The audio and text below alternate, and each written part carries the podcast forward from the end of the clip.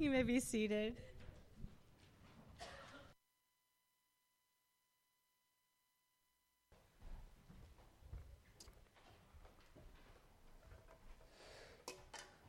Before we uh, jump in this morning, I just want to remind you I believe tucked in the pew in front of you there, uh, you'll find some information regarding the Lottie Moon offering um, that uh, uh goes toward, it's a special gift that um, uh, is not part of our normal budget, worked into our, the budget of our, our congregation, but um, is uh, available to you if you'd like to to give additional contributions to, uh, to go to, uh, this goes for overseas missions, and it's a special Christmas offering um, to fill in uh, gaps uh, in the funding of missionaries, and, and uh, especially through the Southern Baptist Convention. And uh, so the way it works is, uh, if you're not familiar with um, Southern Baptist, uh, it, the way it works is uh, we're a, a, whole collection of, of self governing autonomous churches that are like minded in our desire to reach the world with the gospel. And missions is a heart, uh, the heartbeat of, of the Southern Baptist organization. That's really the, the main vein that holds us all together. Uh, of course, we, we believe in our Lord and Savior. Our, our beliefs hold us together as well, but our desire to reach the nations and the peoples here um, in our own country are really the heartbeat of it. And, um, and, and, so the Lottie Moon offering goes to, towards all those missionaries that are supported by the uh, who knows how many uh, churches like us that uh, collaborate together to reach the world. So that's available to you. And if you have any specific questions, Dan's the man over here. Uh, Dan Gunderson, he's in the black flannel shirt there. He'll answer all your questions. Right, Dan? All right. Um, you know, singing that, uh, that, that last song together and Star of Wonder, um, it, uh, and today we're going to be opening into Matthew's Gospel, chapter 2. And, um, and, and, the star plays a prominent role. Um, the star that announced the birth of our Savior plays a prominent role in our passage this morning. And uh, I don't know, any, any fellow stargazers out there? I mean, not that I know what I'm really looking at. I just, uh, I just am totally in awe when I, when I look at the night sky. Um, whenever we can actually see those sparkling things. Uh, around here, it's a lot of cloudy nights, but uh, uh, whenever, whenever the, we catch a glimpse of the night sky, I'm just, I'm infatuated with it.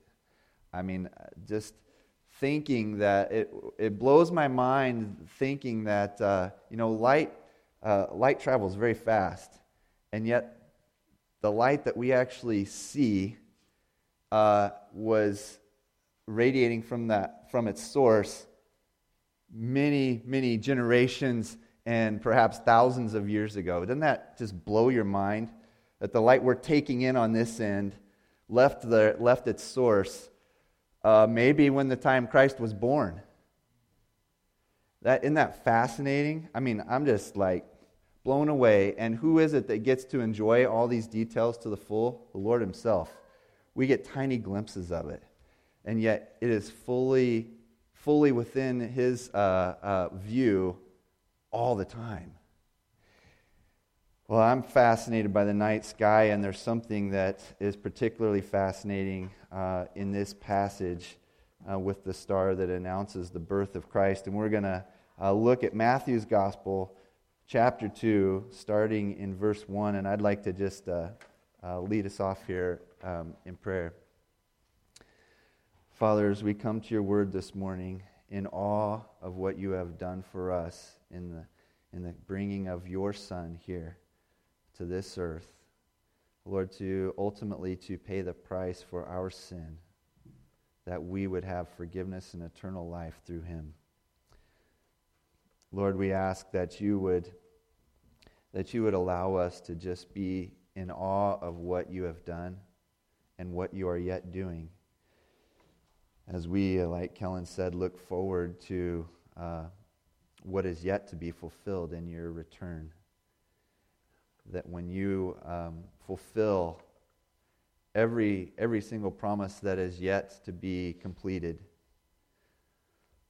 So, Lord, we look to you, our Savior and our Lord. We ask for you to lead us into truth this morning, that you would be the interpreter for us of your own word, that we would have understanding and wisdom from it, and that we would live lives, uh, Lord, that, that announce your coming here to save us. In Jesus' name, amen. Matthew chapter 2, verse 1. Now, after Jesus was born in Bethlehem in Judea in the days of Herod the king, behold, wise men from the east came to Jerusalem, saying, Where is he who has been born King of the Jews? For we saw his star when it rose and have come to worship him. Uh, there's there's a, a, lot here that I kind of want to unpack a little bit in these first couple of verses before we move on. Um, this, it says now, after Jesus was born in Bethlehem of Judea, uh, this was uh, perhaps as, as late as two years after the birth of Jesus that we're talking about. Uh, we know that there has been some time that's passed. So, so the, uh, uh, while, the, while the manger scene typically captures the, the, the entirety of the birth account of Christ, uh, uh, it, it's highly unlikely that the wise men showed up at the scene um, following the shepherds here. So that was that would have been sometime afterwards, um, and uh, but all still a part of really the announcement of of the birth of our Savior. And uh, so as they as uh, the wise men here are coming from a foreign land uh, to Jerusalem, uh, this was in the days here of, it says, Herod the king. Uh, and they come to him, they seek him out because it, it, would have been the thing to do, really, for them. Um, they're looking for who, the, the new king of the Jews. And so they go to the current uh, acting uh, king and say, Where, where is he? And um, so they go to Herod in Jerusalem. And uh, this is uh, a particularly interesting uh, exchange, and, and we see how Herod responds to it. Um, first of all, uh, they're called wise men or magi. Um, the term there really, these are, these are men who, um, it, it can actually, the term can refer to a variety of, uh, of, of kinds of disciplines and studying and uh, all of that that, that this type of, these type of men might do. But these are men who they study the skies, they, they, they study dreams, and, and their desire, it seems, is to, to know and understand the world and to understand their times. And so they were sought after for their wisdom and understanding and knowledge. And, and um, here, something has piqued their uh, curiosity and, and, and really captured their attention. And something unique that's happening um, in, the, in all of history, really. These are very, very um, knowledgeable men. And so they come to Jerusalem, they, they come to Herod and say, Where is this king that's been born, the king of the Jews? Because we saw his star. Now they come to Herod um, and ask for the king of the Jews. Now, this is uh, an interesting question to bring to Herod. Um, just a little backstory on Herod. Herod is appointed king of the Jews, appointed by Rome. So um, he is not the legitimate king of the Jews appointed by God, but the illegitimate king appointed by man. So, um, in terms of, of uh, the lineage that comes from God of rulers uh, of his people. And uh, Herod, not only, not only is he probably a little self conscious about that in his rule, but Herod is a, uh, historically, what, what we find is that uh, Herod is um, paranoid. He's a paranoid ruler. Uh, so much so that he actually killed his own wife and children to protect his throne. So that tells you something about Herod. That tells you something about his family because uh, historical accounts actually say that had he not killed his wife and kids, they very likely would have tried to take the throne. So that tells you a little something about Herod, Herod's family. Um, and so when the wise men come saying, Hey, where's the new king? uh, you can see where Herod might have trouble with that one. And certainly we see that later on in this passage. Herod was, a, uh, was known to be a ruthless, godless, conniving individual. And, um, and so they come to him and say, Hey, we've seen a star. Now, what I love about it is, is what the, how the wise men, they don't just say, Hey, we saw this star and we, we think there's something going on here that we're wanting to check out. They say, We saw his star. It's like the star belongs to him. This is what is, I, I believe, so earth shattering for the wise men is they recognize, um, and we'll get to why they were thinking this. Uh, uh, now, part of the equation here is that I believe that, that it's the Spirit of God giving them wisdom and understanding of the time in which they're living and what this star actually means in light of biblical passages that they would have known. And we'll get to that in just a second. But, um, but they, they refer to it as his star. Now imagine, they're seeking the king of the Jews. Whenever has there been a king announced by the heavens? What king has ever come into this world where, where a star announced his arrival? The night sky announced his arrival. Now, the wise men, they're very knowledgeable and they recognize this is a divine appointment. Um, I, don't, I don't know what their, their history is, what religious background they might have had at the time, but one thing is clear God is using them to announce the birth of the Savior. God has appointed a, a, a star in the sky to announce the birth of the Savior, and they have had the wisdom and uh, the leadership, I think, by the, by the Spirit of God to take note of this and understand what it means. What interests me is that they come from a foreign land. There's no mention that I can see anywhere in Scripture that suggests that even anybody near Bethlehem noticed this star. I, I, I haven't seen it. Maybe somebody did. You would think somebody would get curious, right? But they certainly took note of this and they were on a mission to find this new king and to worship him. They sought to bring honor and reverence to him. Now, the reason that they thought that this star, that they were convinced that this star announced the birth of a Messiah king, is actually found way back in Numbers, the book of Numbers, chapter 24.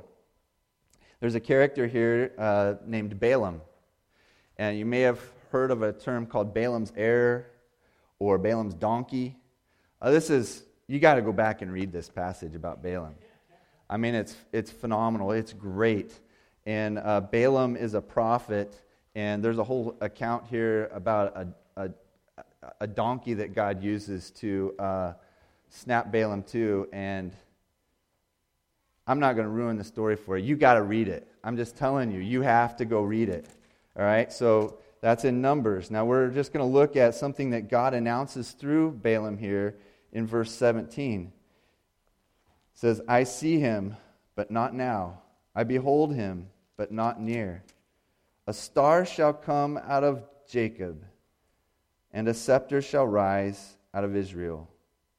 Now, Jacob and uh, the, the name Jacob and Israel, um, they, get, they get used as just a, uh, a, a name um, that is sometimes applied to God's chosen people and is sometimes applied directly to Jesus himself. So, a, a, star shall come out of Jacob, and a scepter shall rise out of Israel. It shall crush the forehead of Moab and break down all the sons of Sheth. Edom shall be dis- dispossessed, Seir also, his enemies shall be dispossessed. Israel is doing valiantly, and one from Jacob shall exercise dominion and destroy the survivors of cities. In other words, there's an announcement here that there is a ruler, a king coming out of the line of, of David, out of the chosen people of God, who is going to rule, and, and it will be a divine appointment.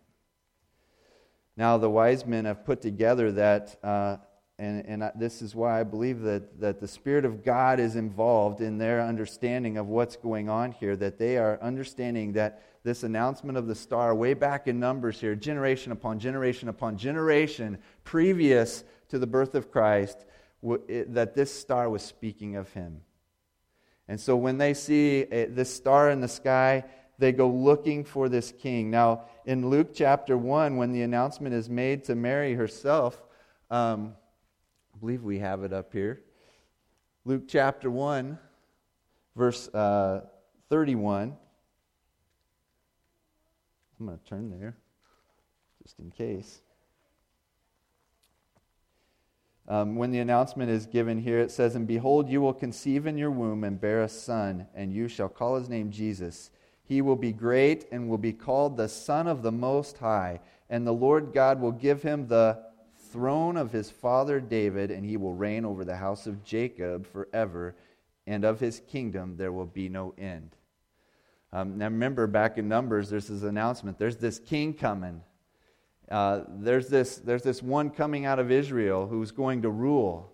And essentially, those who stand against him, he's going to uh, uh, uh, put down.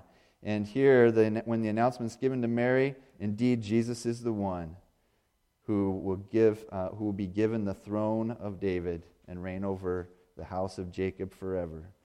And then in Revelation chapter 22, in case we're thinking, wow, okay, is that numbers? Is that really announcing the birth of Jesus? I mean, maybe it's talking about something else. Well, maybe we can take Jesus' words for it himself. Revelation chapter 22, verse 12. Behold, he says, I am coming soon, bringing my recompense with me to repay each one for what he has done. I am the Alpha and the Omega, the first and the last, the beginning and the end. Blessed are those who wash their robes so that they may have the right to the tree of life, and that they may enter the city by the gates. Outside are the dogs, the sorcerers, and the sexually immoral, and murderers, and idolaters, and everyone who loves and practices falsehood. I, Jesus, have sent my angel to testify to you about these things for the churches. I am the root and the descendant of David, the bright morning star. Jesus himself connects himself to this, uh, to this prophecy given through Balaam, announcing this star that's coming. And in John chapter 1, in case we might think that is any of this lost on the disciples, and the apostle John says, opens his, his gospel with this. There was a man sent from God whose name was John, and he came as a witness to bear witness about the light, that all might believe through him. He was not the light, but came to bear witness about the light. The true light, which gives light to everyone, was coming into the world.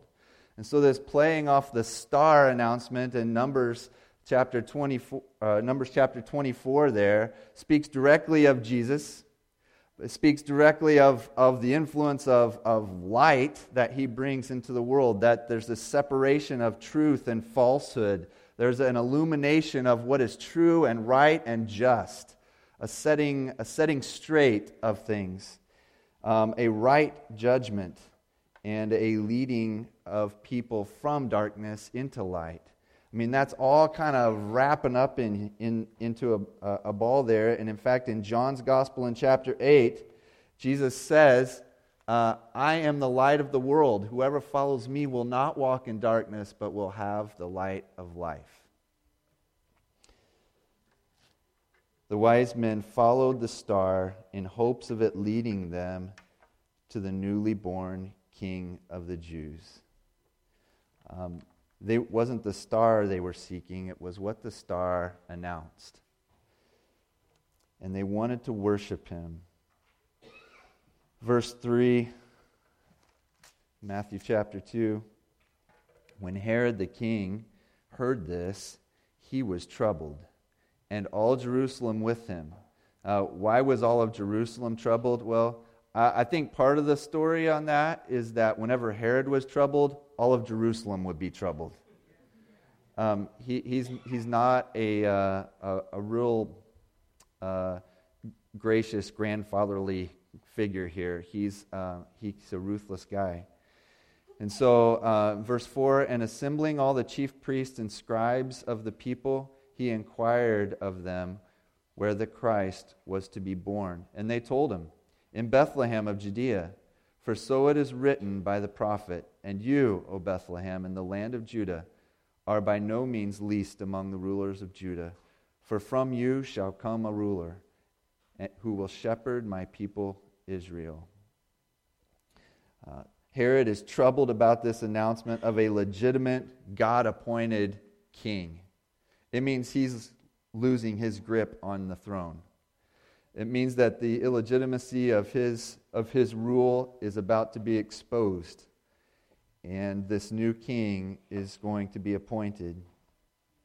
Um, later on, we're not going to uh, read further into it, but later on in chapter 2, we find Herod responds by seeking to find this baby that is declared king of the Jews and kill him before there's any chance of him being found to be the new king of the Jews.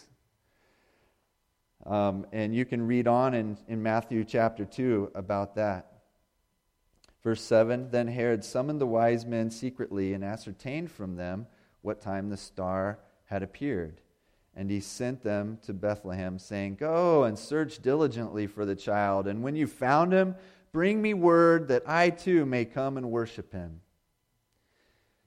Um, don't be fooled by Herod's words. His desire is to know where the baby is so that he can, he can destroy him.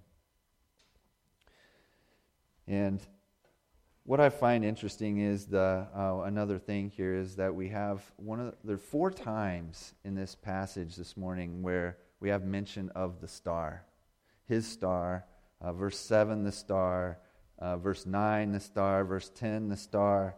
Um, the star plays a prominent role in this passage. They, the, the, the wise men sought the promised Messiah king and they followed the sign. The sign here is the star. They understood the sign pointed to something uh, important. They understood by the connection of the passage, Old Testament passage and the wisdom that God is imparting to them and the star that, that this was an announcement of the Messiah King.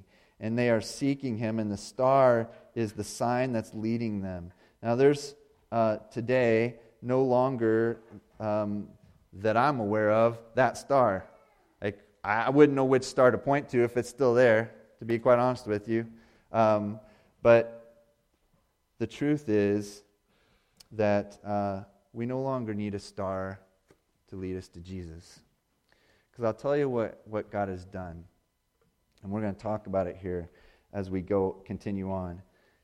God, God has taken those who believe in Him and essentially kind of set believers as the star for folks to follow to Jesus. You, church, believers in Jesus Christ, those who trust in Him as Savior and King and Lord, are the light of the world that leads to Him. Matthew chapter 5, verse 13. You are the salt of the earth, but if salt has lost its taste, how shall its saltiness be restored? It is no longer good for anything except to be thrown out and trampled under people's feet. You are the light of the world. A city set on a hill cannot be hidden, nor do people light a lamp and put it under a basket, but on a stand, and it gives light to all in the house. In the same way, let your light shine before others so that they may see your good works and give glory to your Father who is in heaven the light of your good works done in obedience to Christ, done in faith and love for your Savior, they point people to Him. Just like the star would lead the wise men, those who sought the Messiah King would lead uh, them uh, to Christ. So when you and I seek to walk in obedience to Him, our light shines, a light that doesn't come from ourselves, but comes from Him working in and through us. A light that points to Him. The way that you handle conflict, the way that you handle uh, opportunities for personal gain at, at, the, uh, at the expense of others, uh, the way that you handle a neighbor who's in need, um, the way that you handle everything in life, and the decisions you make, when it's done in obedience and faith in, to Christ, it, it is a light that shines brightly, that it's like the star that the wise men followed that leads to Christ. I'm going to double back to that in just a moment, but we'll continue on here. Verse uh, 9. After listening to the king, they went on their way, and behold, the star that they had seen when it rose went before them until it came to rest over the place where the child was. And when they saw the star, they rejoiced exceedingly with great joy. I would love to just be like a fly on a camel's back through this thing. To take in what the wise men were seeing. I, mean, like you and I, when we go out and stargaze, you, could, you can walk a long distance and those stars don't seem to get any closer. You know what I'm saying? It's like, but here, they, they, as they drew near, the star was like right there. The star um, showed them the place where the child was. Verse, uh, verse 11 And going into the house, they saw the child with Mary, his mother, and they fell down and worshiped him. Then, opening their treasures, they offered him gifts gold and frankincense and myrrh. The gifts that they brought to lay at the feet of the baby, the child, Jesus, were gifts worthy of a king. Um, you know, one of the interesting things here is the beginning of Matthew, this announcement of the coming of the king. You know, this Matthew, uh, under the inspiration of the Holy Spirit, doubles back around to this at the end of his gospel. Matthew chapter 27, verse 11. As Jesus is brought before Pilate, before his crucifixion. Says, Now Jesus stood before the governor, and the governor asked him, Are you the king of the Jews? Jesus said, You have said so. Then later on in verse 37 of that same chapter, it says, And over his head, this was after Jesus has been hung on the cross, and over his head they put the charge against him what was the charge? It read, This is Jesus, the King of the Jews. The King has been announced, the King has come. And the wise men have shown up to worship him. And they've brought him gifts that are fit for a king. And the, you know, the, the, the song about the drummer boy there, about, uh, you know, I don't have I don't have anything to bring really, except my, my drum, just a poor boy. Um, do you know the gift that God looks for that's fit for a king? The gold, frankincense, and myrrh were not, not the best part of the gift that the wise men brought, but their worship, their reverence, their awe, their honor, their submission to Him. That's the priceless gift that the Lord is searching for. Those who would come to Him, seeking Him, honoring Him, revering Him, in awe of Him.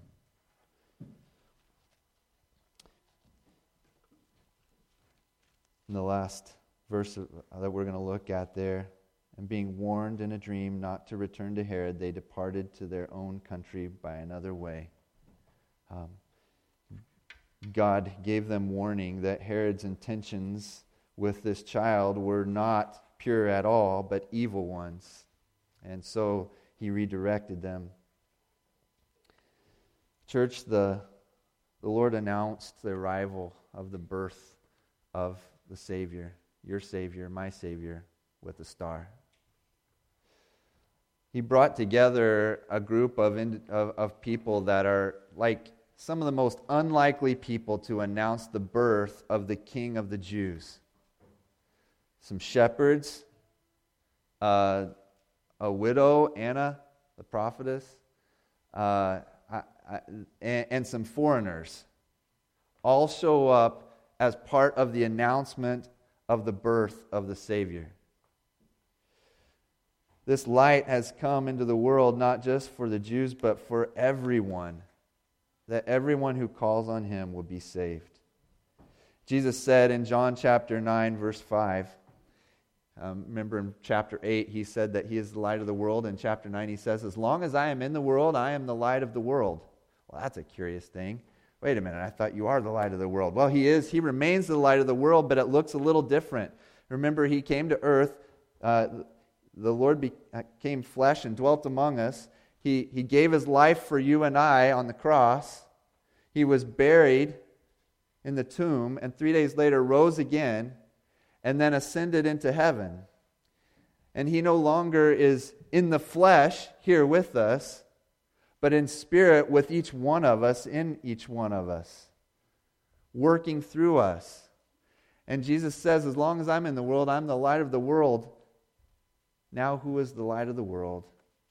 It's you and I who walk in likeness to him, who desire to know him more and more, who trust in him who have been forgiven by him, who are a part of his family now through his sacrifice.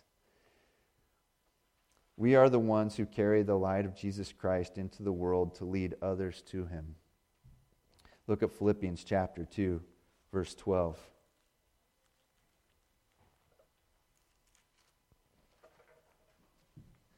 Paul writes to the Philippians Therefore, my beloved, as you have always obeyed, so now, not only as in my presence, but much more in my absence, work out your own salvation with fear and trembling. For it is God who works in you, both to will and to work for his good pleasure. Do all things without grumbling or disputing, that you may be blameless and innocent children of God, without blemish in the midst of a crooked and twisted generation, among whom you shine as lights in the world God has chosen you to be the light to display his glorious promise of salvation for everyone who seeks a Savior and forgiveness. There are sinners everywhere looking for a Savior. You and I were one of them, and perhaps you now are as you sit here. A sinner who knows you deserve God's judgment and seeking a Savior who will forgive you. You and I, as we live our lives in faith to Him, are the lights, the stars, if you will, that point people to where the Savior can be found. And he can be found to everyone who is seeking him today, everyone who seeks forgiveness from God.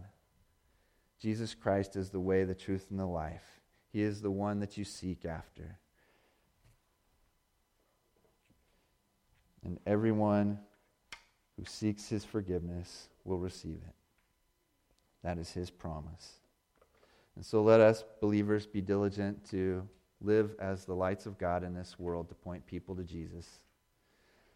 Like the drummer boy, we really don't have much to offer them, but we know the one that holds everything the power to save, the power to forgive, the power to restore, the power of eternal life. And let us point people to him. And if you today find yourself in the place where you are a sinner seeking a Savior, you know your sin is great. You know you deserve God's judgment. You can feel the weight of that nagging at you every day that you wake up and every night as you go to sleep. The weight of God's judgment that's coming. And know that God has sent a Savior who died in your place, that if you will believe in him, you will have forgiveness and everlasting life. Give your life to Him today and let Him be your Savior and Lord and fill you with His joy, His peace, His love, and newness of life. Let this be a new Christmas where you celebrate Him not from afar but near. Let's pray. Lord Jesus, we thank you for all that you have done for us on the cross. We thank you that you were willing to take such a humble place in this world to come into it as a baby. Lord, to be in such a vulnerable place. And, Lord, to take on humanity, to live like us, to know um, the daily struggles that we know, to know the depths of temptation, even beyond what we have had to bear. Lord, to know suffering in this world at even a greater depth than we will ever experience. Lord, that you have come for us to rescue us, to redeem us, to restore us, to bring us home. Lord, we ask that you would help us to be your lights, to remain here in our time on, upon this earth, to be your light, to point the way to a Savior for those who are still without one, for those who are still under the burden of their own sin. Lord, so may the gospel message be ever on our lips, and may, be it, may it be lived out through our lives. May you be honored and glorified through us. Lord, we thank you. In Jesus' name, amen.